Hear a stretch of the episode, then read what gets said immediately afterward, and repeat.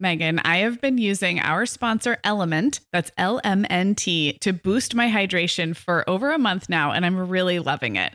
I'm just not very good at drinking plain water, and I love the taste when I pop one of these little packets. I like orange or grapefruit into a big bottle of water. It's kind of fruity and salty, and it just helps me hydrate better overall. Element is a zero sugar electrolyte drink mix born from the growing body of research that shows the best health outcomes occur with higher sodium levels. Each little pack delivers a significant dose of electrolytes, but minus sugar, artificial colors, and other iffy ingredients. Element's flavors are so unique, like fruity watermelon salt and spicy sweet mango chili. And we're going to set our listeners up with a variety pack so you can find your favorite. Right. You can receive a free element sample pack containing eight flavors with any drink mix purchase when you purchase through our custom link, drinkelement.com slash mom hour. That's D R I N K L M N T slash mom hour. This offer is available exclusively through our partnership and is available for both new and returning customers. And if you're an Element insider, you'll have first access to Element Sparkling, a bold can of sparkling electrolyte water. Again, it's drinklmnt.com slash mom hour. Hi, I'm Sarah. And I'm Meagan. We're two moms with eight kids between us, from little to grown. We're in different areas of the country and in different stages of life. But we both know that motherhood's a lot easier when real moms share tips and encouragement. And remind you that it's really all going to be okay. We're not experts, we're parents who've been there. We're not perfect, we're real. Welcome to the Mom Hour. Hi there, and welcome to episode 277 of the Mom Hour. I am Meagan Francis, here as always with Sarah Powers. Hi, Sarah. Hi, Meagan. How are you? I am great, and I'm excited about our topic today because I need more money. yeah, don't we all? or I want to hang on to more of the money I have, and that's what we're talking about today. Um, I know this is one of those things that we get a lot of requests about um, topics on saving money, budgeting, and it's not something we actually have done a lot of dedicated episodes to on the show, mostly because I think we're both a little sporadic in the way we do it. Um, I don't want to speak for you, but I know for myself, I sometimes go on kicks, but then I don't bother to like organize the information around it. So this will be a good exercise for both of us. Yeah, I, I agree. And I think it, it can be intimidating because people who are into frugality and budget living are really, really into it. And there's all of these clever tools and apps, and um, you can really like kind of get get into that almost as a hobby and neither you or I are are that way. So maybe we also just feel a little like who are we to talk about saving money for our families? But the truth is everybody's thinking about this all the time. It doesn't matter your income level, your financial circumstances. Everyone wants to be smart about the the everyday spending that we're doing and that's what we're talking about today. Not not necessarily like the big future rocks, but just how are we how are we keeping an eye on things this fall? So yeah, I'm really excited. Me too. And it really, like you said, it really doesn't matter what your income level is or what your particular family circumstances are. Like everyone can clean up one or two or three areas of their spending and probably without even feeling it a lot. It's just sometimes a matter of like being intentional about a few areas of your life and making some small changes that can make, you know, lead to big um, results. So we're both going to share um, a handful of ways we're thinking about saving money this fall. Maybe something we've already started, or maybe mm-hmm you know something we're planning to start. So I think that the like it's not even an elephant in the room. It's like the elephant, you know, sitting in the world. At, the well, world. it's just like the elephant sitting at the table next to you. It's not even something you can ignore anymore. Is that COVID has really changed how we spend. And so I'm hoping we can both share a couple specific ways that COVID has changed how we spend and how now that like we're realizing we are this it's not just a blip like this is going to be with us for a while. So all of those random purchases we were making for a while like that can't go on forever. And so um, let's each share a couple of those. I'll start. Mine has been way too many random amazon purchases and and i've also expanded into other random kinds of online pur- purchases. So you know that hasn't gotten better. Um it's interesting because in some ways i've really thought about like some of those purchases have helped me save money in the long run. I will honestly say, like, even spending the money I did on making my yard nice and putting like bird and squirrel feeders everywhere mm-hmm. earlier in the spring helped me feel more satisfied staying home. So I do think that that had like a net positive effect. Yeah. Um, I just invested like $250 in some home gym equipment, but we're all going to use it. And the kids really need some physical activities. Yeah. And honestly, the alternate in pre-COVID days would have been at least a hundred bucks a month on a gym membership. Yeah, I was going to jump in and say it does feel like random Amazon purchases are perhaps not out of control, but like um like you don't have a handle on on the line item for that. Like, wow, this feels like a lot. Um, but I was going to say exactly what you did, which is that may be replacing strolling through the Target aisle. I know you don't right. you don't have a Target, but many of us would be out kind of strolling, picking up things that maybe we do or don't need, um, or or replacing things like you said, like a gym membership or like going out to yeah. eat. So who knows? It feels it does feel that way. I agree. Well, and I definitely need to watch it because my house is beginning to feel like an outlet mall. Uh, like an internet based outlet mall because I'm just walking around like, wow, wouldn't it be great if I had this, you know, gadget in my kitchen and my my computer is five feet away and I can literally have it the next day. So I've gotten almost too good. You know, I think mm-hmm. you and I have talked about before how sometimes I'm not really good at paying attention to the things I need and buying them when I need them, and then I'm annoyed later that I don't have them. I would say it's switched now to where I've gotten almost a little too good at it, and You're I'm really I'm a pro at buying stuff that I want. So I don't know. I, I think maybe one thing I may do is set like a like a budget line item that is specifically like random online purchases and maybe just use a specific credit card for that and then pay it off every month. I think that's one way. Sometimes when one of your budget categories is experiencing a a new and unfounded um you yeah. know just like some different activity let's say yeah. one way to do that is to use one payment method for it because then you can go back and be like oh wow i, I didn't right. spend as much as i thought or wow i spent so much more than i thought yeah yeah. No, I like yeah. that. Do you have anything else that's changed because of COVID?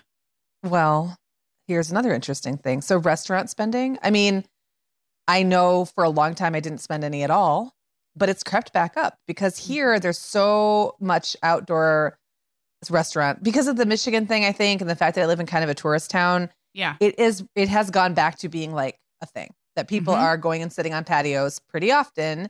And so it's not nearly what it was pre COVID. I'm not going out to eat like yeah. anywhere near as much as I used to, but it's still possible it's trending up to be in COVID times and overspend on dining out. So I know we're going to get into that more later, but I just think it's interesting how that category even now continues to be a big swing category for me mm-hmm. where it could it can really change the way my food budget looks very quickly and easily and like that doesn't it doesn't take a lot for me to fall down right. um like you know circle the drain when it comes to spending too much on food. So well, that's something i got about it like purely in economic terms the dollar per hour of a restaurant meal is is higher than most things we do right? Like yes. you yeah. spend 50 or 100 bucks with a group of people or part of your family or whatever um you you eat and consume that food and consume the experience and it is over. So relative to something else that you might spend 50 bucks on yeah that right. is a it's um it has a lot of like leverage or power on that as a line yes. item because it's it's over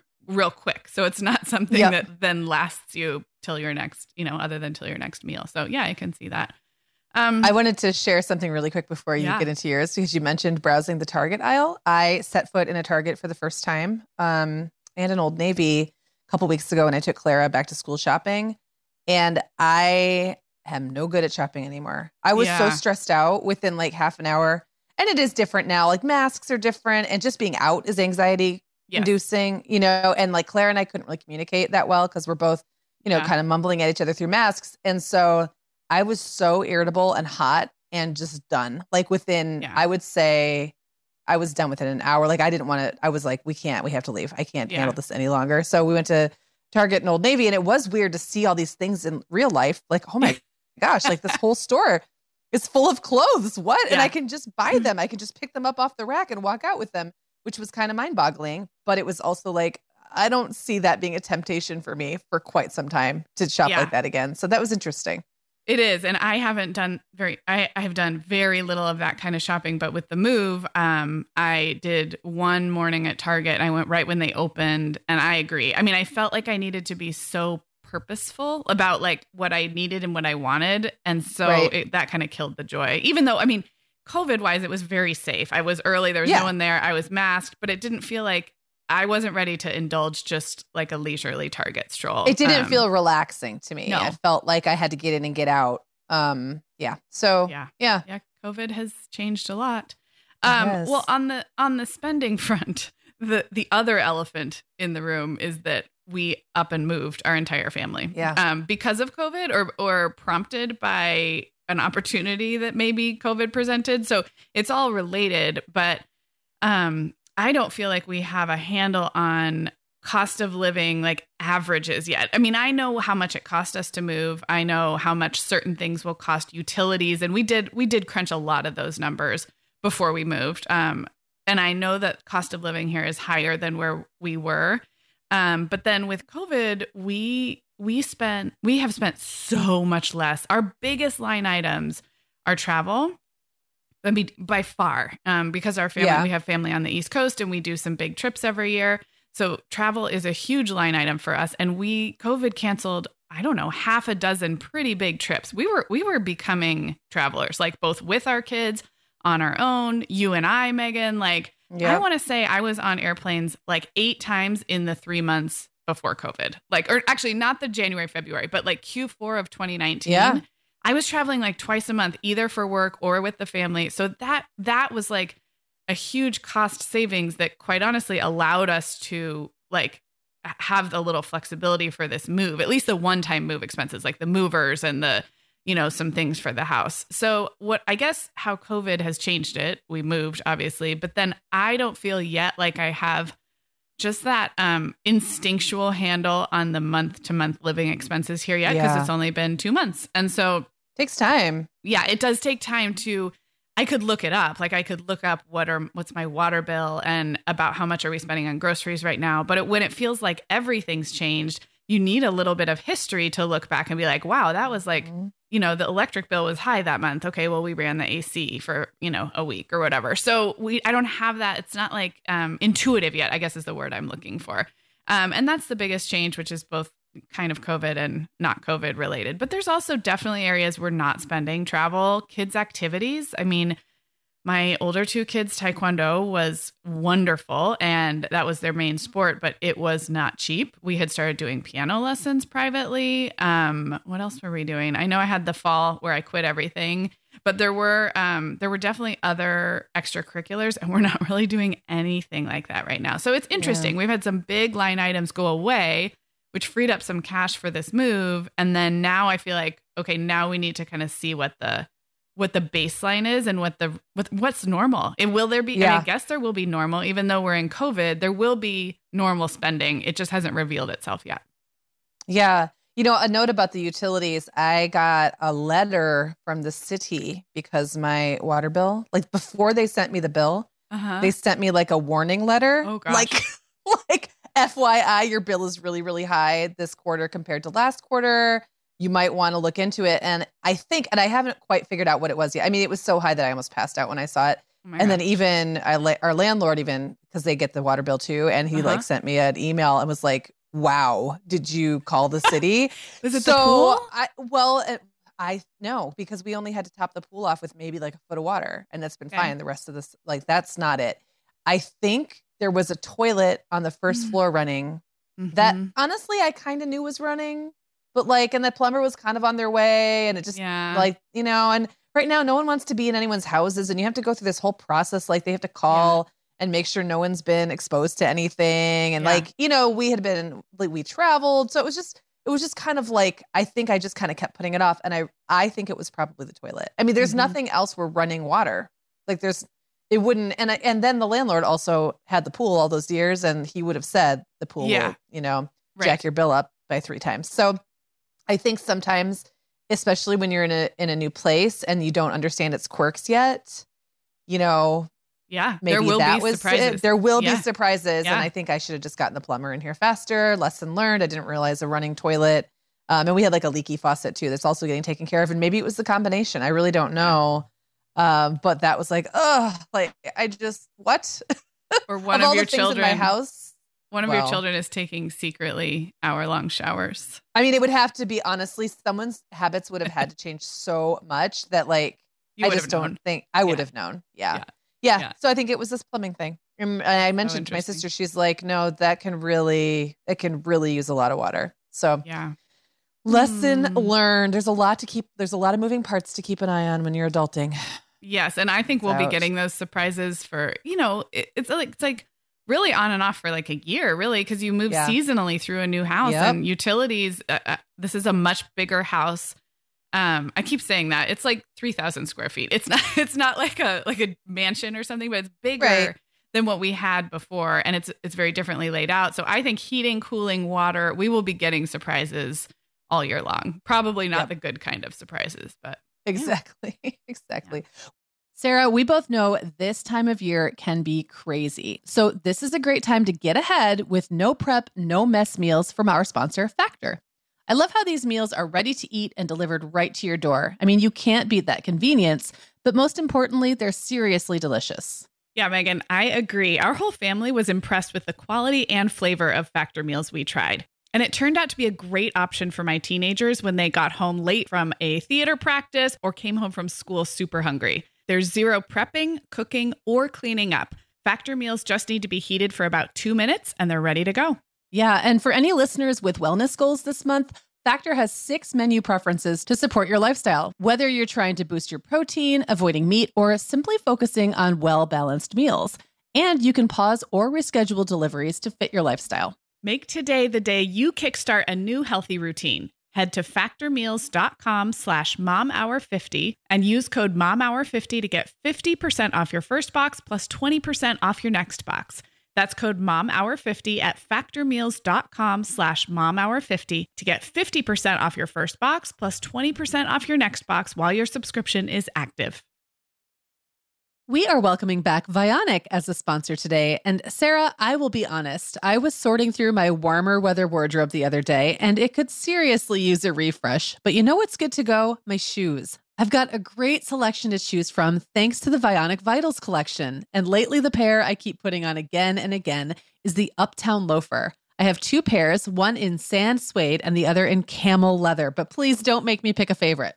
Oh, I won't. I'll let you keep both. That's so funny, Meagan, because I was a little jealous of your Uptown loafers. I was the last one on our team to get a pair, but I just did. I also got mine in the sand suede, and I think I've worn them like four times this week. They really finish off a cute spring outfit. The Vionic Vitals collection has the best essential styles for everyday wear to get you ready for spring. And no matter what shoes you choose, you'll be on the go in comfort because every single pair of Vionic shoes delivers their trademark VioMotion technology for a difference you can feel. Vionic sandals, sneakers, and flats all offer incredible support, stability, and cushioning, and every pair comes with a 30-day risk-free trial, so it's easy to try them out. Use code the Mom Hour 15 at checkout for 15% off your entire order at vionicshoes.com when you log into your account. That's a one-time use only. Vionic shoes, wearable well being for your feet. Okay, so Sarah, I think you're going to kick us off. Um, talk about one of the ways you are planning to save money this fall. Yeah, well, this one was a little bit accidental, but I was thinking about ways that listeners could actually do this even if it wasn't prompted by a big change, which ours was. So we decided to change our banking, our like main banking relationship that we'd had for gosh, probably 10 years or maybe a little longer, 10 or 12 years. Um, and it was and wasn't related to the move. We kind of needed to do it anyway. So it actually wasn't related to the move or COVID, but it all happened at the same time. And because of that, um, we had to go through and change everything that was linked to auto auto draw from our checking account or our debit cards. Um, and I've had to do that in small ways before. Usually, like my debit card gets lost or expired. And then you have to do it with a few things that are linked directly to that card. But because we switched our entire bank anything that was auto drawing from the checking account or anything um, had to be looked at. And so we ended up doing kind of a full audit of all of our subscriptions and things we're paying for monthly and annually. Um, and it was very illuminating as i'm sure i'm sure yes, we've all sure done is. this at some point. But it feels like when you only do it in little drips, like, oh, hey, this subscription's up for renewal, and I didn't even know I was paying for it for the last year. Like it happens, but when it happens all at once, it is very eye opening. Um, so Brian and I kind of both took a crack. Like we, I think he just exported like all of our transactions and went through and like you know found the ones that were recurring or automatic and he took care of switching some of them and then he handed the list to me and i took care of the ones that were um, you know linked to some account that i had and it was just a good a good decluttering, if you will, of that side of our personal finances. Um, it's not like I found any major, like, you know, like faucet leak to use the analogy, Right. where something where we were paying for something we just like didn't even use. We found a few of those. Um, I will say that streaming services and anything media subscription related, those are very tricky. I at one point I I had a fraud alert on this is actually before we did all this, but I had a fraud alert that alerted me about some Amazon purchase and I was like, I didn't I don't I don't purchase uh, not um sorry, not Amazon like ordering something you need from Right. Amazon, but like their media side, like Yeah. Amazon Prime Video, that kind of stuff. I don't buy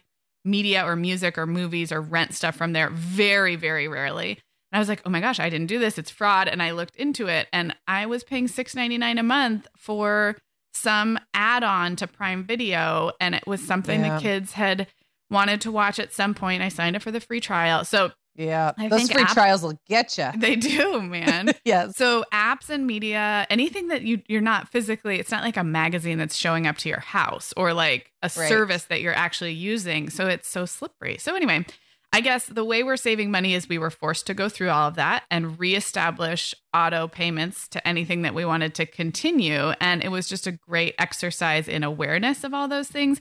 And I think anybody could do that. So even if you don't use like Mint or you used Every Dollar, right, Meagan, when Yeah. you did your budget. So Yep.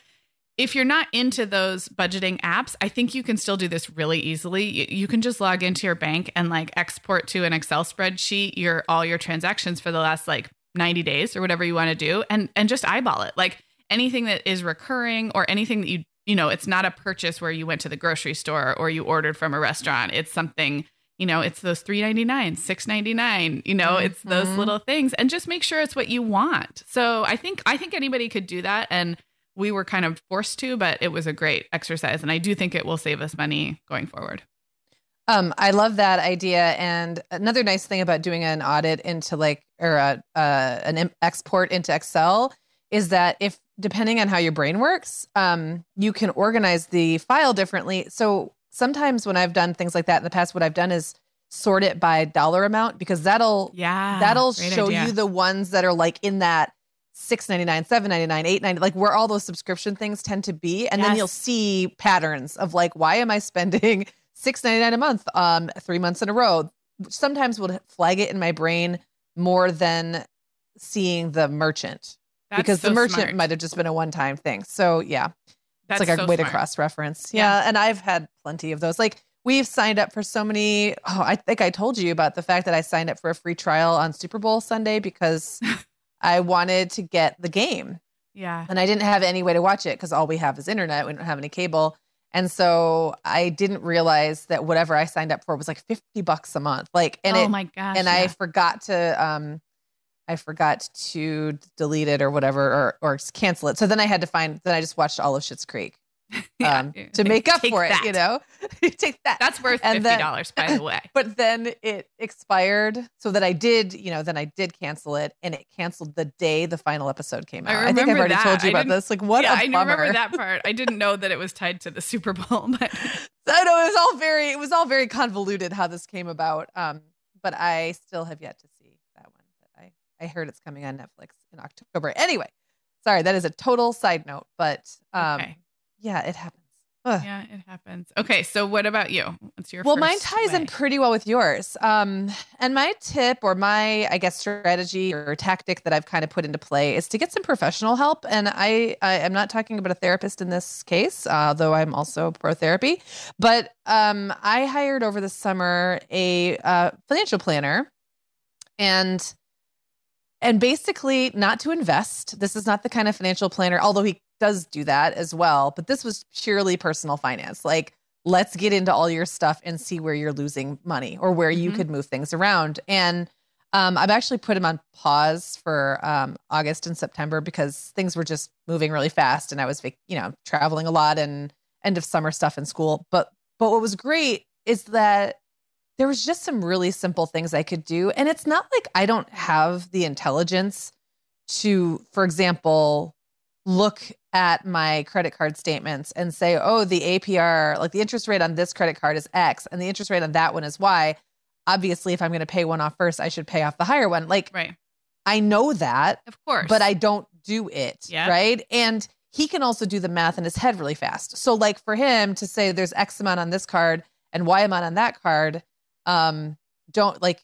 It, I just get tend to get very spastic when I'm trying to save money. I just throw activity at stuff, and I don't always throw activity at the right stuff that makes the biggest impact. So, what he did is just like did like exactly like what you were just talking about, but he kind of did an audit of all my stuff and was like, "You shouldn't be paying a service um, fee to for your bank account on this. That we need to get rid of that." Like things that he Mhm. just knows because he does this stuff all the time that I just didn't know, and like you, this is the card you pay off first, and this is the blah blah blah, and within a couple of months we had made so many cha- oh and he even like my car insurance he's like you can do better you can do better on that rate like he just knows stuff that i don't Yeah. know so Mhm.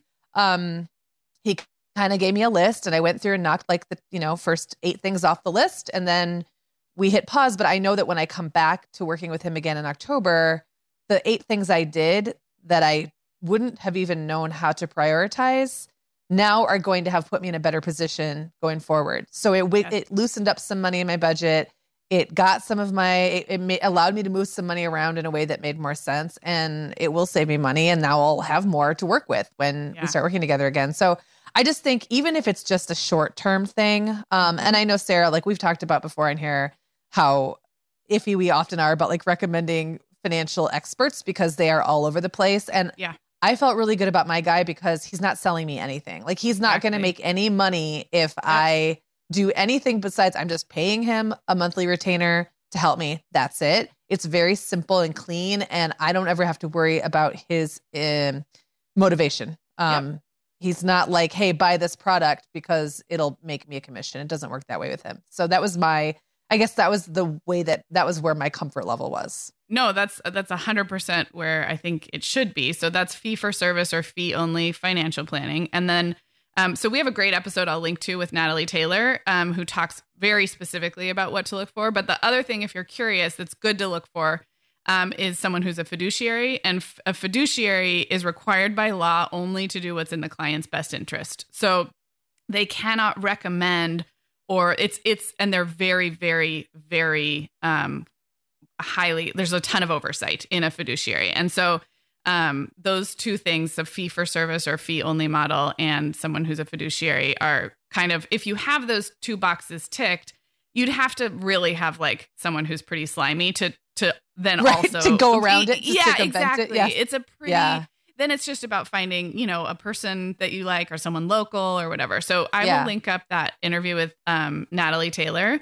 Um, and I know we had a lot of listeners love that. So if you're interested in like really what does a good financial planner do? And if you don't, you know, if you're not going to be investing big dollars, can you still work with one? She answers all those questions. That's a really good interview. I'm so happy that you found that relationship, Meagan. That's so and good. I didn't invest any dollars, so Right, it had exactly. nothing to do with that for me. And um, on on that note, I think that people fall prey sometimes to the whatever the op- the opposite of fee for service would be. You know, interest yeah, I mean, a commission lot of times based or something. Yeah, it's commission based, or they're selling insurance sometimes, or they're it's or sometimes it's a CPA who not, not that they love our CPAs, we love our CPAs, but sometimes it's another financial professional who's offering to do this on the side, and even if Yeah. they're really well intentioned, um, that may not be the thing that they do if they're Yeah. you know and and anyone working with money is so specifically governed like the way they're able to work with money like it's very specific so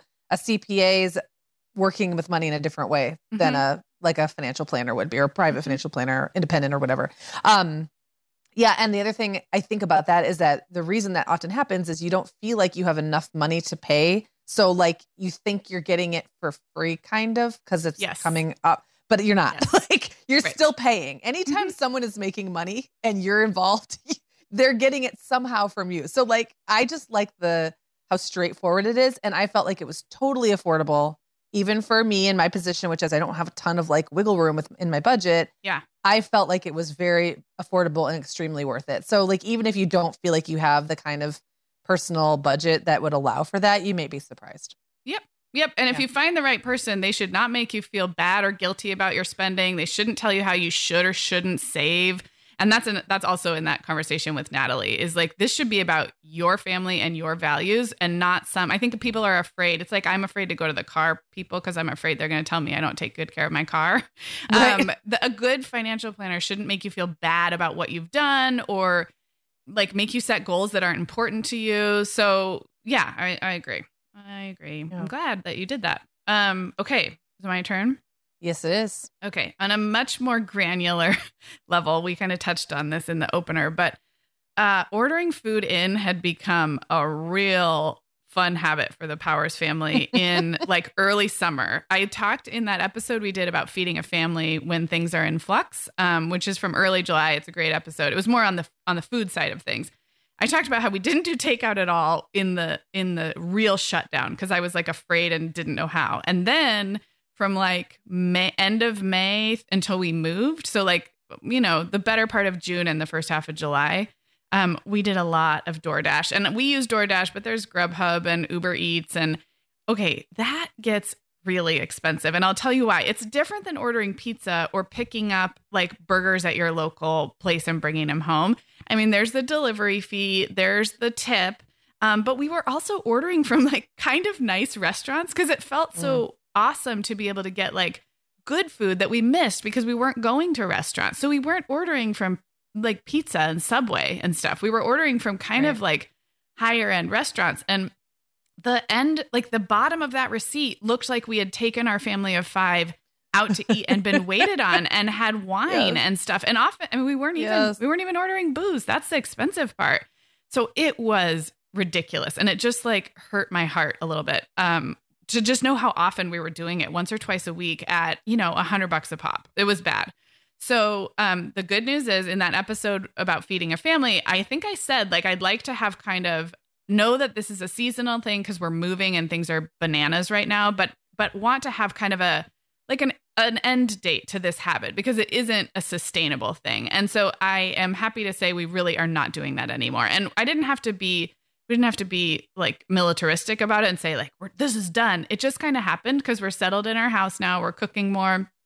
Um on the nutrition side, I wouldn't say that we're on our A game yet. We're still doing some convenience foods for the kids, some chicken nuggets, but they're from Costco in a bag. So on a on the financial side, it's way way way better and it has it will save us a ton of money because that is not a sustainable way to be. So right is there yeah. a tip in there? Maybe maybe not, except that if your restaurant or takeout spending gets out of hand, just remember like all of these things, you can do a hard reset. And maybe that yes. looks like a challenge. Like maybe you say as a family, we're going to do 30 days no takeout and just like make it a game. It didn't have to be that way for us. It just, it just naturally kind of happened um, as we got settled in the house. But but you could you could um, give yourself a line item budget for that every month you could say we're going to do it the first friday of the month and just go crazy and enjoy it and that's it like i think any number of those strategies could work but um, i feel very relieved to have that off of off of our kind of bad habits column because it was getting crazy.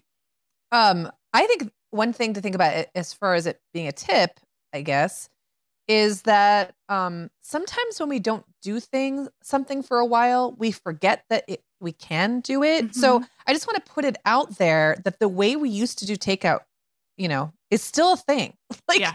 especially depending on like how you know your your comfort level and what restaurants are doing near you and how safe they're being and all that like you really can a lot of places still very safely go and pick up your food and not pay those ridiculous DoorDash fees um, or wherever whatever fees you're paying yeah.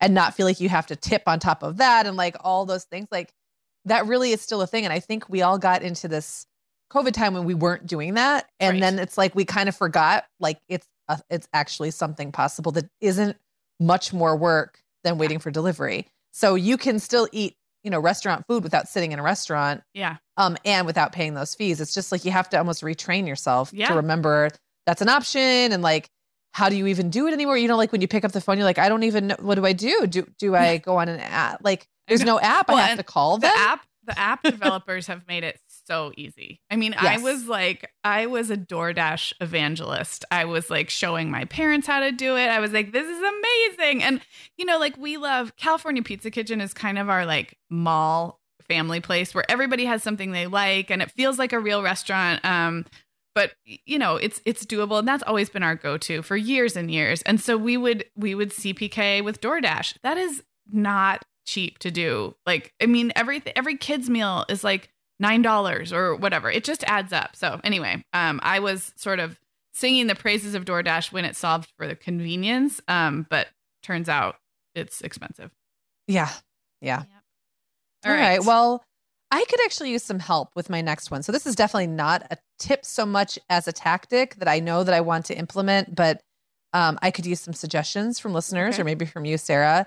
I really want to look into some subscribe and save type things in certain categories. So I just have certain categories where I consistently run out of the thing and then have to go to the store and then end up buying like an too expensive version of the thing or not a good version of the thing. So Yeah. one example would be like kitty litter. Like I run out of kitty litter and then you need it because I don't like I'll just buy it when I'm thinking about it and then I don't or like when I'm at the grocery store buying a whole bunch of groceries, I don't want to buy kitty litter. It's heavy. It's I don't want to buy yeah. a yeah, I don't want to buy a 40 pound bag of dog food. It's really heavy. And I already have all these groceries. I don't really want to deal with it. So then what I end up doing is waiting and then I run out and I'll be like at CVS and I'm like, "Oh, I guess I'll just get dog food. And the bag is like a Yeah. pound and it costs $15. So yes. it's I'm just being really not smart about the way certain categories, the way I spend. And I know that I could like we are per, some of our sponsors do um subscribe models Mhm. on some of their products, products I love. It would just take a moment of me sitting down and thinking, which of these are worth subscribing to? yeah. which do i what is my rotation like how often like for example deodorant um i go through i always buy so many deodorants at once and then for some reason i'm using them all at once i don't Mhm. use just one till it's done i'll have like a deodorant in every room so i have no grasp on how much deodorant i go through like Don't how you love quickly how- i go through Deodorant always surprises you when it runs out too. Aren't you Yeah, always like, surprised? what? I'm always like, what? I didn't know I was why is the low. plastic scraping me in here? Or like the chunk falls out and you're like oh man. So but i couldn't tell you. I have one in my gym bag. I have like they're everywhere. So i really just don't know how many i would need. And i think that if i could just get a little smarter about it then i could save a good amount of money just and also just make my life a little bit easier. So yeah, and I, and yeah. I think the time money connection or the mental load money connection is a real one. So if Yeah. you're able to streamline something, um, it's not just a cost savings, but it's kind of like an efficiency thing. Well, I do have Yeah. one suggestion for you specifically on the pet stuff, um, only because I've done it myself, and then we'll let listeners weigh in on a on bigger strategies. But I did try Chewy.com, Mm, not yeah. sponsored, not affiliate. I I don't know why I tried it. I think I saw like a really good coupon offer. Um, and it was during the pandemic when typically PetSmart was still on our like that was still a big box store that we would actually go to, you know, when we needed to. And so as we weren't going out in the world more, I gave it a try. Um, for pet stuff, if you can figure out how often you need it, their subscribe and save um, program is really easy to use. Like you can set up exactly which product and exactly how often. And I now I sound sound like I'm giving a commercial, but I'm really not. And no I did- actually you're the second person this week who's told me this similar stuff about chewy so Well, yeah, and and I Yeah. actually used the um, subscription one for a little while for the guinea pig. So we have a guinea pig, which sounds like it's not um, like a terribly complicated animal to take care of, but they eat hay, and hay is large in size, and they eat a lot of it. It's not very expensive, like pound for pound, but you do need you need a lot of hay, and then you need their bedding, and both of those things come in very large bags. And so yeah i i am a fan. I actually went off of the subscribe and save when we moved because i just wasn't sure like how much we if we had too much for a while. But every time i've gone on or off or changed the frequency it's been super easy. Um, and if you have multiple pets that's like a no-brainer. I actually should go on there and put like dog bones on a rotation. And now that we're in our house like just set everything up on rotation. So i've i've had a good experience with chewy. And the first time you do the subscribe it's like 30% off so it's like really Oh, that- okay. that first time it's like a really big savings so Yeah, yeah. I'm thinking for me, probably razors. Uh, maybe just because I get so angry when I'm at the store buying razors at the prices. Like I get like I, get so angry I don't want to buy them, but that's not an option. I I shave every day, so like that I need to purchase them, and I don't want to use them until they're dull and Right. you know scraping my flesh off. So, um, yeah, pet stuff. There's just there's I don't even know yet what the categories all are. It's almost like I need to go around my house and do inventory Mhm. and say what are the things I'm always running out of the day before I go shopping or like at an inconvenient time Yeah. that don't match that don't just match up with my usual groceries. Yeah. And um and dishwasher that, so- detergent and laundry detergent Yeah. would be good for me. Uh, the dishwasher ones, especially. Yeah. Yeah. Okay, Meagan. Well, over here at the Mom Hour, we are big fans of our sponsor, Our Place. In fact, you, me, and our team member, Katie, were all comparing notes on our favorite product. Katie was telling us that even though she's packing up to move her family to a new house, she cannot put that mini perfect pot from our place into the boxes yet because she's using it like every night. Well, as someone who also has a perfect pot, I got mine as part of their mini home cook duo set. I get it. It's nonstick, which is key, but it also has all these handy features like a steam release lid with a built in strainer and this nice beechwood spoon that nests on the handle in this perfect little peg. Okay, well, I didn't get this pot, but now I want it. That sounds so great. Our Place's cookware is great to cook with, beautiful to look at, and healthier for us as well. All of Our Place's products are made without PFAS, also known as forever chemicals. In addition to their cookware and tableware, Our Place is also making waves with their Wonder Oven, the most stylish all in one air fryer and toaster oven. Again, free from the forever chemicals found in many of those air fryers. Listeners, Our Place offers a 100 day trial with free shipping and returns, and we've got a great deal for you. Go to FromOurPlace.com and enter the code MOMHOUR at checkout to receive 10% off site wide. That's from our O-U-R place.com code MOMHOUR. We are welcoming back Ritual as a sponsor today. Meagan, we both try to make healthy choices, but you know, sometimes it's tricky to sort through fact and fiction when it comes to supplements and vitamins to figure out just what they're doing for us. That's why I'm glad Ritual keeps studying their products and sharing the results, especially as it relates to women, since women are the focus of all Ritual's products, including the Essential for Women 18 Plus multivitamin. And the results are super reassuring. Just as an example, Ritual conducted a university led clinical trial for their Essential for Women 18 Plus multivitamin, and it was shown to increase vitamin D levels by 43% and omega 3 DHA levels by 41% in just 12 weeks. Ritual's Essential for Women 18 Plus multivitamin is made with high quality and traceable key nutrients in clean, bioavailable forms with nine key nutrients in two capsules per day. Plus, they are leading the industry when it comes to sustainability. They use lower carbon packaging and prioritize sustainably sourced ingredients. That kind of thoughtfulness really matters to me. No more shady business. Rituals Essential for Women 18 Plus is a multivitamin you can actually trust. Get 25% off your first month at ritual.com slash the mom hour. Start Ritual or add the Essential for Women 18 Plus to your subscription today. That's ritual.com slash the mom hour for 25% off. All right. We are continuing to discuss ways that we are saving money this fall or that we have been or that we want to. So, Meagan, what's your next one? Okay, well, first of all, I have to laugh at myself um, because anyone who's listened to the show for long will know that every fall I have basically the same reset. And I talk about it in some way every fall, even if it's not specifically about saving money, but it's grocery shopping. I mean, Yeah. I definitely go into some kind of weird summer survival mode. So, like, the way this is a little bit different this year is that during early COVID, I went into grocery like I mean, I was on it. I had a pantry inventory list. Yeah. I was in survival mode, like literally survival mode, doing whatever I had to do to get dinner on the table. And I was good at it. Like I really locked everything down. But then I just relaxed way too much. As soon as things got easier and I could start feeling okay about slipping out to the grocery store once a week instead of every other week again or whatever, I just kind of went like I just spiraled a little bit. And so um, I haven't been super intentional about how I grocery shop. Um, and again, I this happens every single summer. So this kind of fall reset is very on brand for me. Yeah. Uh, but I think it makes sense because everything is changing right now, and it's a good time to take. It's a good time to take stock. So here's some things I typically end up doing, and that I may up the ante on this year. Um, one thing is the sales and points. Like every store now offers some kind of like coupon system, store reward system. And if you, I'm not a big couponer. Like I'm not clipping coupons out of the newspaper because I don't get a newspaper. But if you use those store programs right, they can really add up. If but you have to leverage them. You can't just be like kind of just randomly maybe using one here and there. Um, not that you can't, but it just won't make a big difference. So Meijer is our biggest grocery store here. They have something called mPerks. And if you just take five minutes before you shop and look at what's on mPerks, you can save a lot of money. Same with Yeah. CVS and their extra bucks.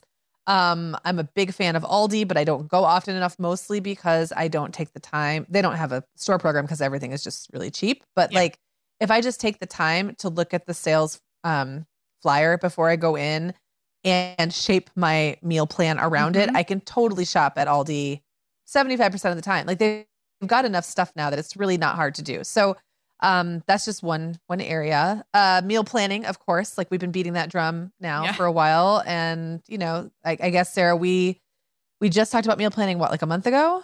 Yeah, well, it was kind of in that feeding a family when things are in flux. That's right. Which is a little bit more of like survival tips for meal Yeah. planning. So maybe this fall is a maybe we can get back to like I don't know, sort of normal or um, Right. less survival oriented.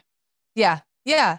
Um, so yes, meal planning is definitely going back on my radar, which includes using leftovers, which I've gotten very slack about.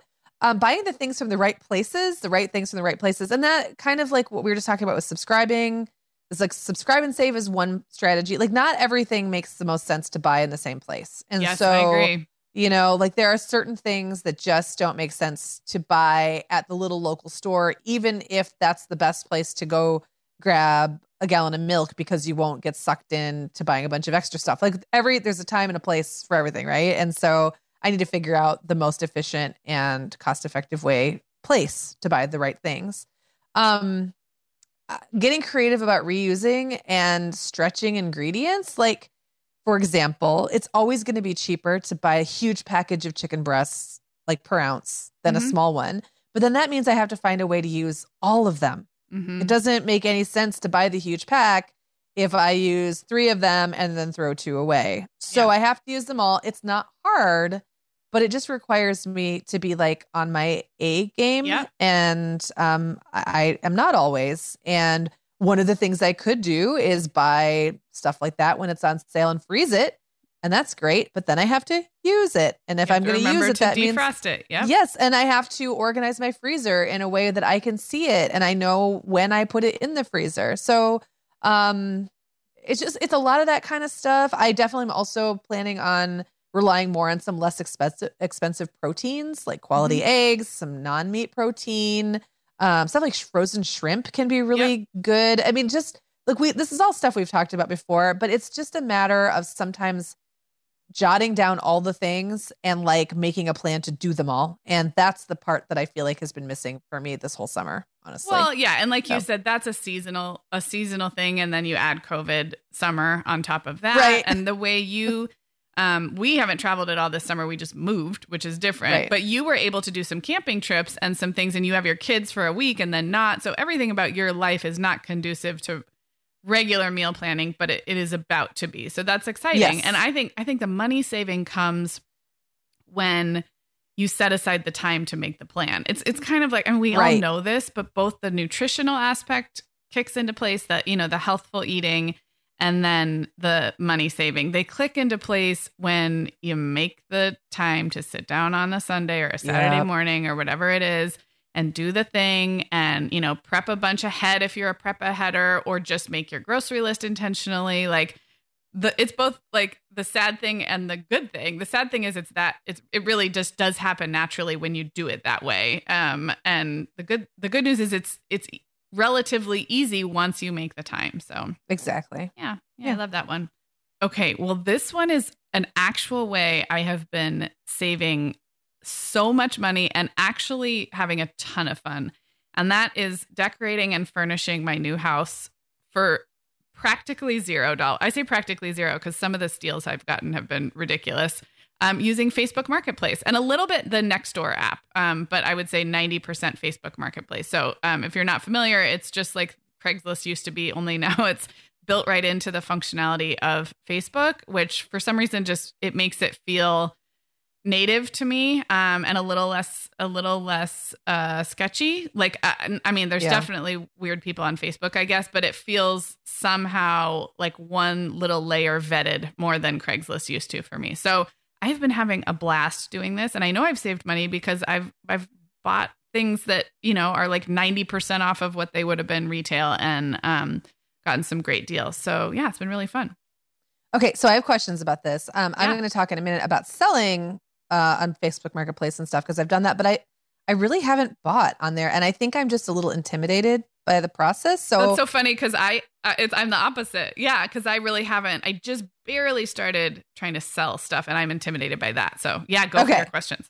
Okay, so well, first of all, the the biggest one to me, and this is where I get like I'll go on Facebook Marketplace sometimes and look at it and be like, uh, I I don't know how to decide if it's worth going to look at something or if it's Mhm. if something is even worth like.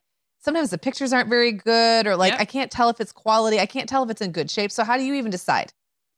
Um, so the thing about our move is I in many cases I was looking for something very specific. Now I spend so much time on there that something will pop up that I don't know I'm looking for and then I'm I'm kind of into it.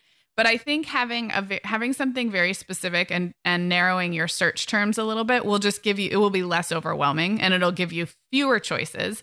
Um and I appreciate I, I agree people don't post the greatest photos. Um, one of the things I often do right away is message them and ask about size or dimensions. And most people will write back. People are pretty responsive. And so sometimes if it's a table, for example, um, I'm I- so- you think they would put height and width on there, but a lot of times they don't. So I will reply and I'll just ask, um, like, you know, how big is this? Um, in terms of quality, um, at least around here, what a lot of people have been doing is if it is something that was purchased, say, from Wayfair or Crate and Barrel, they'll say that and they'll say, you know, this retails for such and such here. I got it last year. And I find that helpful because I've I've owned enough furniture, mostly inexpensive furniture, to kind of know how something would hold up. And then to me, it's just a mental calculation. I'll give you an example of our desks. We bought two desks for our little office. Um, one we paid three hundred dollars for, which is the most I paid for anything secondhand. But it's a big crate and barrel glass and metal desk, and glass and metal don't they don't wear like wood or press board or something. And it was probably originally like eleven hundred bucks. So to me, 300 is like a, a really good deal. And then my desk, which was Wayfair originally, and I know how much Wayfair little desks cost. So we paid 60 bucks for that. So to me, it's like kind of a like a ratio of what how how high quality was this originally and and what ratio of that feels fair. So I don't know. Did that even answer your question? Yeah. I think the more the more you look and the more you're able to ask questions of the seller, um, you kind of crack the code after a while. It's just practice. So are you looking for anything specific in a listing? And have you ever gone to actually look at an item and then decided it wasn't what you thought and don't you didn't buy it? Like does that has it ever happened? It it happened once because it was a larger item and it was a couch and chair set. And the re- Brian went to look at it, um, and we were gonna spend quite a bit on that because it was nearly new and it was it was large. A lot of the things I've been buying have been under a hundred bucks and smaller. Um, so I haven't bothered. If I think I want it, I will go get it. Um, but Brian did go look at this couch and chairs, and we actually this was sad. This was like the second week we lived here. We verbally agreed and we rented a U-Haul and then the seller changed her mind. Like she just her Oh. she's like my husband came home and we don't we're not going to sell it anymore. And we were like, "What?" Anyway, so you, Oh. there are stories like that. So in that case it wasn't us who decided we didn't want to get it, but he went all the way out there. We verbally agreed. We had her Venmo info like we very nearly could have like prepaid and then I mean I don't I think they I don't think they were out to steal money from us. I really think she was trying I think she wanted a new couch and for her home 'cause- Oh. and her husband didn't want to spend the money so he came home and said I'm not ready to sell this. Anyway, that was Uh, disappointing. yeah. So you do run into little things like that. Um I have found where we live now, you know, it's my old hometown. I know the area very well, which makes it seem less intimidating to pop over 10 or 15 minutes somewhere cuz I I know the neighborhoods, I know the area. If I if we were still living in Orange County, I would have felt not unsafe necessarily, but just like the hassle factor would have been like I don't want to drive to like Right. you know, like to get Anaheim Hills, yes. like which it's not so much the minutes in the car as like I don't know where I'm going. I, I'm gonna get lost. Yeah. I don't know this neighborhood, and I I live in my hometown now, so I'll tell Brian I'm like, oh, I know where you know. And sometimes I send him, and sometimes I go, and yeah, it's all worked out. Okay, well that that brings up a safety question because I know a lot of people would not feel comfortable going to someone else's house um, without. Do you go to their home? Do you meet somewhere in the middle? Do you do you go by yourself? Like how does that? how do you Um, make that work? Yeah. So I have often sent Brian just as like an added layer, but also because he likes to get out of the house more and he I like to stay home. So it's worked out. I have not felt unsafe really hardly at all. There's been a one transaction was with a a dude. A lot of times it's the women, and I can tell from their Facebook that they're like moms like me cleaning out their houses. So it's there's sort of a comfort level when you can tell you can see what other people have bought and sold. There are like ratings, like rate this seller. You can see some people do this, I think, for a little extra cash, and you can see that they've kind of got their system down. I can't explain the total algorithm of safety, but I have mostly felt very safe. But then to layer on top of that, um, I usually send Brian if I go myself. We're not going, you don't go into anyone's houses. Often people are saying, you know, message me when you're on the way and I'll meet you at the end of the driveway. So you right. are going to someone's um, home location, I guess. So for their safety, I know where they live now, I guess. And that's, you know, that's something to consider. Um, in terms of COVID safety, I have had messages where I have said, you know, I'll be masked. If it's something that we're going to have to like load into the car and I think we'll be in right close proximity, I, I say something kind of politely like, hey, I'll be masked, you know, just for everyone. And then they are either masked or we keep distant. But um, we haven't been inside anybody's house and I haven't felt unsafe. And the only time I made a call to send Brian was just because it was a dude and um, I didn't know the neighborhood quite as well. And I was just being it. I, it was just, was just abundance of, like, of caution. Yeah, yeah exactly. Yeah. But overall, overall, I have felt safe. And, you know, I'm there might be some people listening to this who's like, yeah, you could still get like something terrible could still happen. And sure, it could.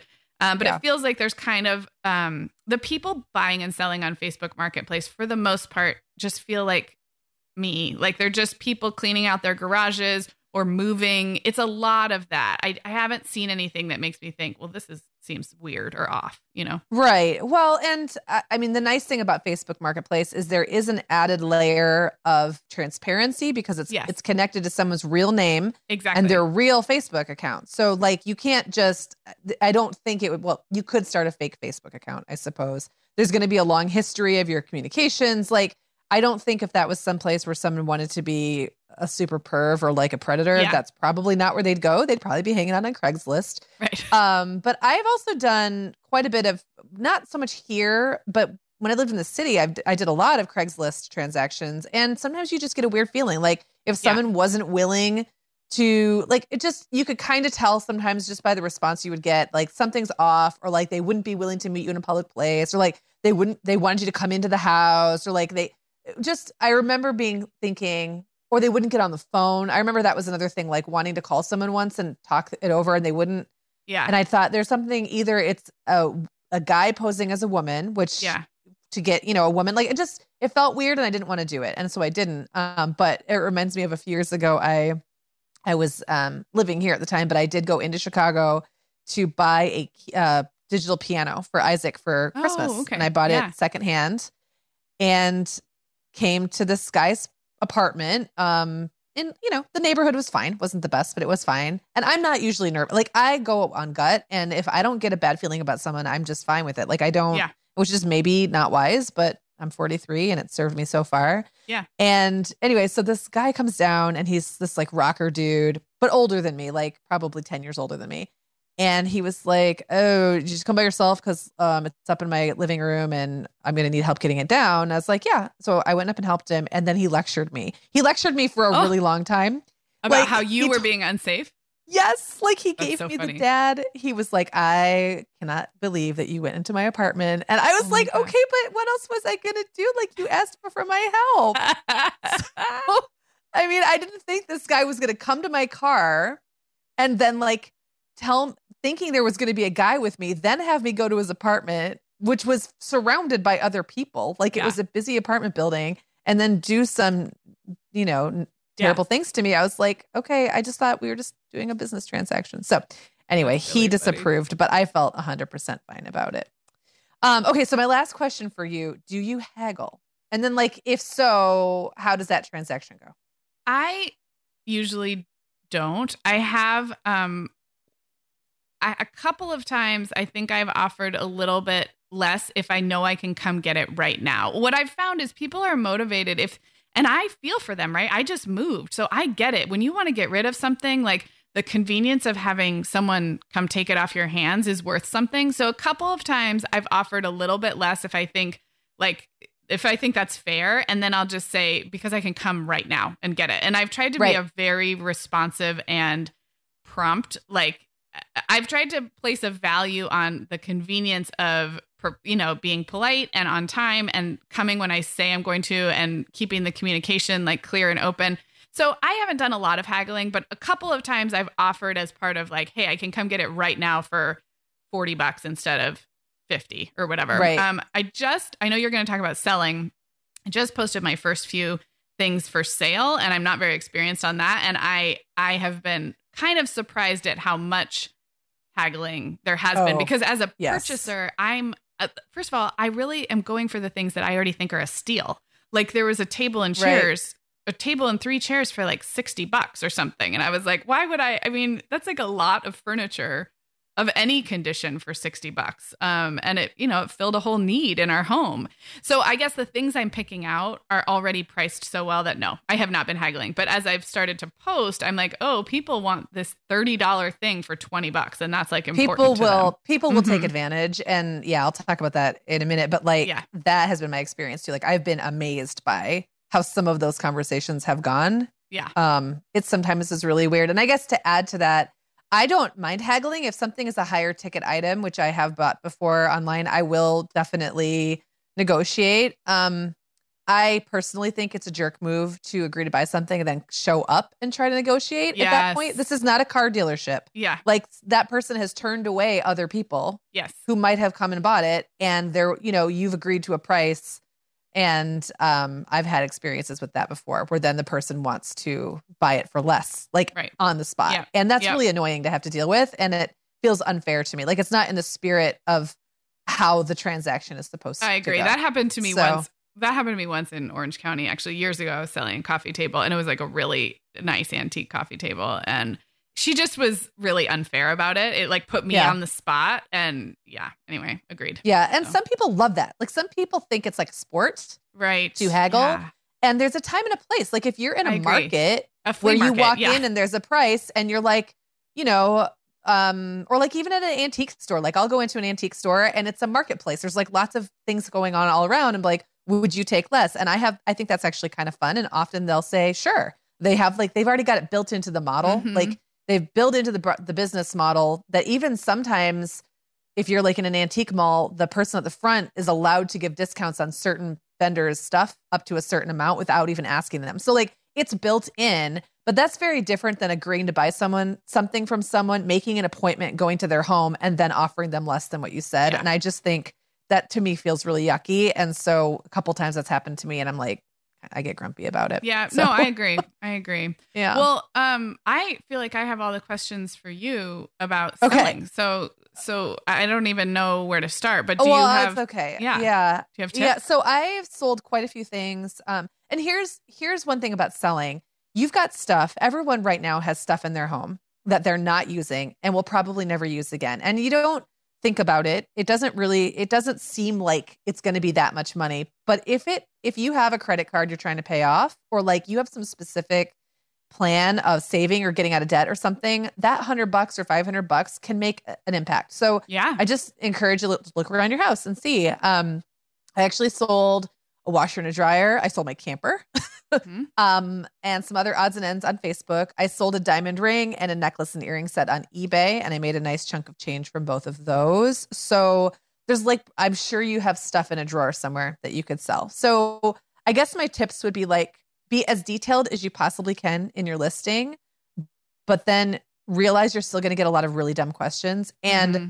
I had to get good at gauging who like when I put my camper up for sale, there was so much interest in campers, so much mm-hmm. that I started to just ignore a lot of the messages that came through because I could tell they weren't serious or I could tell they were just too dumb for me to deal with, honestly. Yeah. Like they didn't even bother reading. Yeah. They didn't read the listing. I'm not going to have a positive experience trying to sell to them. Agreed. So, or like people who are demanding or very suspicious right from the begin the get go. I don't want those people giving me money and then taking the camper home and saying, "Oh, you didn't tell me this was broken." Right. I did. Right. It was in the listing, but yeah. like I don't want that drama in my life. So I became very selective about people's like personalities, I guess. Mm-hmm. Um be sure you're very clear about where the item is and then whether you can help them. Like I was absolutely not going to help anybody get my dryer and washer out of my basement. Right. So Yes. I said in the listing, bring someone to help you. It's in it's down, you know, um narrow basement stairs in an old house. Just so they knew what they were getting into. Yep. This isn't like a nice finished basement with a walkout. This is a Michigan basement with some rickety wooden stairs and you're going to need a couple people. And you're going to need a dolly because I don't have one. Um I definitely go in prepared to haggle, but I like you said, you will get so many lowball offers and sometimes like some really weird exchanges. Like I'm thinking about when I was selling my washer and dryer. And I've also noticed if it's a super utilitarian thing that people need, you get more sob stories and more like Uh-huh. people kind of trying to finagle. And I get it. Like people need a washer and a dryer and they don't have a lot of money. I've been in that position where I just need something cheap that works. But I had the weirdest exchange last year too, actually, when I sold my washer and dryer, um, or last winter. One was this woman who kept asking if I could just hold on a little longer because she was going to get paid soon. And I felt really Oh. bad, but I, I couldn't. Like Yeah. I had to get rid of it. And I finally said, look, I'm a single mom. I get it. Like yeah. I know what it's like to need that, but you're going to have to go to the laundromat for a little longer because I'm not going to sit on this until you have until you're able to scrape the money together. I just that's not what this is. Um, I had a woman who kept messaging me like every, like she would check in with me a few times a day and talk about how she really wanted to buy it, but she had just gone to Miami and spent all of her money in Miami, and so she didn't have enough money. And I was like, okay. I honestly think she was just lonely or something and just wanted to talk to me. It was weird. Like she kept like hey, what's going on with the washer and dryer? Did you sell it yet? Um, like I'm hoping to get paid, or I'm hoping I'm going to get good tips this week. I totally could have bought it last week, but then I went to Miami. I was Oh my like, gosh. okay, Yeah. so what Yeah. now? Um, I don't, and I know you mentioned Venmo earlier, and maybe this is just old school of me, but I don't use any electronic payment at all. Oh, I don't even think I did mention Venmo. I meant to. Um, well, you said that you had gotten the woman's Venmo information. Oh, I that's just, right. I, Yeah, yeah. yeah, I just know there's ways people can like reverse payments and complain later Mm. and like report you as a scammer. You know what I mean? And I would I'm just rather have probably cash. I'm probably too innocent. Like I, I didn't I would really rather have cash in hand. Because you, if someone, and I don't know how Venmo works, but if it works just like PayPal, um, you can, you can, um, what's the word? Like dispute charges Mhm. and it's all yeah so like to me and there's all kinds of scams i don't now do most people want to scam you no of course not i just don't want to deal with it i'd rather just someone gave me cash it just Yeah. feels and you know and i guess unless they pass off counterfeit bills on me then it just feels Yeah. for now like the safest way It also forces it. people to be a little bit serious because Yes, getting cash yeah. in an exact amount forces you to, you know, just think a little harder about it. The Right. the Venmo can feel like fake money, and um, yeah, I guess because I have been the customer, I have been paying people is mostly how I have used Venmo, and we have done cash Right. sometimes. Um, but I will I will think about that a little bit differently when I'm the seller.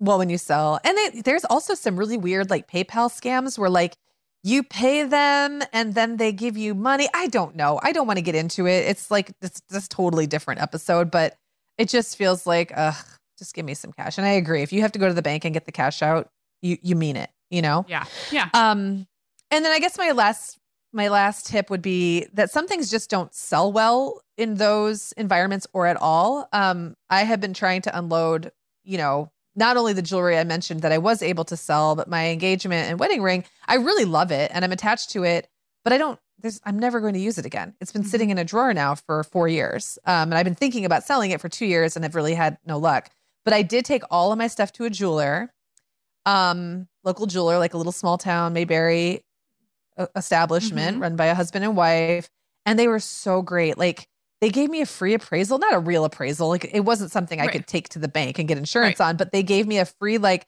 they looked it over they gave me all the carats and the quality and they told me how much it would it could go for they gave me suggestions on what language to use when selling it oh, that's Um, nice. That's really nice. they told me what to ask for and not to take less. They even told me where to sell it. They were like, well, we do secondhand jewelry here, but honestly, you won't make enough. You'd be better off Mhm. selling it on your own because none of it was super high end stuff. And even my wedding ring is a nice ring, but it's not the kind, it's not like a huge rock. It's not Yeah. the kind that would do super well on one of those resale sites um, Yeah. that they do have, like Worthy is one, and there's other ones. But um, they even cleaned my jewelry for me. Oh, so nice. I was Yeah. like, and then they gave me like a little thing, like a little um, case to put it in so the po- the photos would be better. So yeah. I mean, I just think local shops, if you have like say you have a a musical instrument you want to sell Mhm. and you take it into your local shop, even if they aren't going to make any money from it, like they deal in relationships and they're Yes. hoping you'll come back later and so they can just be I have found them to be really really nice and just a great resource and you know, I did give them a nice shout out on Facebook. yeah. I have sent multiple friends their way and if I ever have something I need, that's where I'm going to go. Yeah. So yeah. That's um, great- but great I point. yeah, but I did sell I did sell the necklace and um earrings and ring on eBay, which I Oh, hadn't great. thought about eBay in so long, but for that purpose it just really worked and I did well and it was yeah I made you know some nice like, nice chunk of change that I threw at a credit card so You know what we have Yeah. sold on eBay? I was trying to think, have we sold anything on eBay ever or in the last 20 years? Um, Brian and Reed sold some Pokemon code cards, which are these little Oh, like love it. QR codes that come in every pack, and some people care about them because I think they're good for online gaming or something. Yeah. And so um, they had like, and it, each one is not worth any, but if you can sell like a hundred or 500, right at once. So I remember it was really cute. Brian and Reed did it together so they could see like their bids come in. And it was Aw. like this whole I totally had forgotten about that till you said that. But um yeah. So basically the second half of this episode is sell your stuff to make money and buy other people's used stuff to save money. to save money I, love it Yeah, it, it can become a whole game or a hobby. And yeah I am looking forward to doing a little bit more selling now that we're settled in the house and I know what I don't need. I was in like major acquisition mode for a little while. So that was super helpful. Well, this was really fun. So fun that we even went a little bit long, but that's okay. And thanks for listening, everybody, and for hanging out with us on the podcast and on Instagram and Facebook. We just we just really appreciate you all so much. We really do. And as a special little treat, we mentioned this last week, but our More Than Mom episodes are back this fall. So this coming Sunday, you're going to get to hear, I know I'm excited. You're going to get to hear a brand new episode in your feed and then about twice a month after that. And we can't wait to kick off that series again. Again, if you're a newer listener, those are more of our fun and fluffy um, topics that aren't necessarily parenting related, but that we just love to talk about. And seems like you guys love to listen to. Yeah. So if you have ideas for those more than mom topics, shoot those in an email to hello at themomhour.com and put more than mom in the subject line. All right, everybody, we'll be back with you this Sunday, like you said, Meagan, and we will talk to you then. The Mom Hour is supported by partners like Erika. Erika is the social media health app for teens that gives them the tools to unplug when they need to for improved health, study focus, sleep, and daily balance. Erika was built by a dad of three boys who saw that teens themselves were really becoming self aware to the risks of social media, and he wanted to help them self regulate. Erika works to hide distracting apps from your phone at the touch of a button, keeping them out of sight and out of mind without deleting your data. Tell your teens about Erika and save 20% on the Erika family plan with promo code The Mom Hour. Go to erika.app and search for plans. That's Erika with a K, E R I K A dot A P P, and use code The Mom Hour to save 20%. Hey everyone, Sarah here. Meagan and I would absolutely love it if you hit pause right now, right where you're listening, and left the Mom Hour a rating and review. If our show has helped you feel a little more confident as a mom or a little less alone, that's one of the absolute biggest ways you can thank us. And it really takes about 30 seconds. If you're listening in Apple Podcasts, just navigate to the Mom Hours show listing. So, not the episode you're listening to right now, but the kind of landing area for our show as a whole, and then scroll down to leave a rating or review. Thank you so much.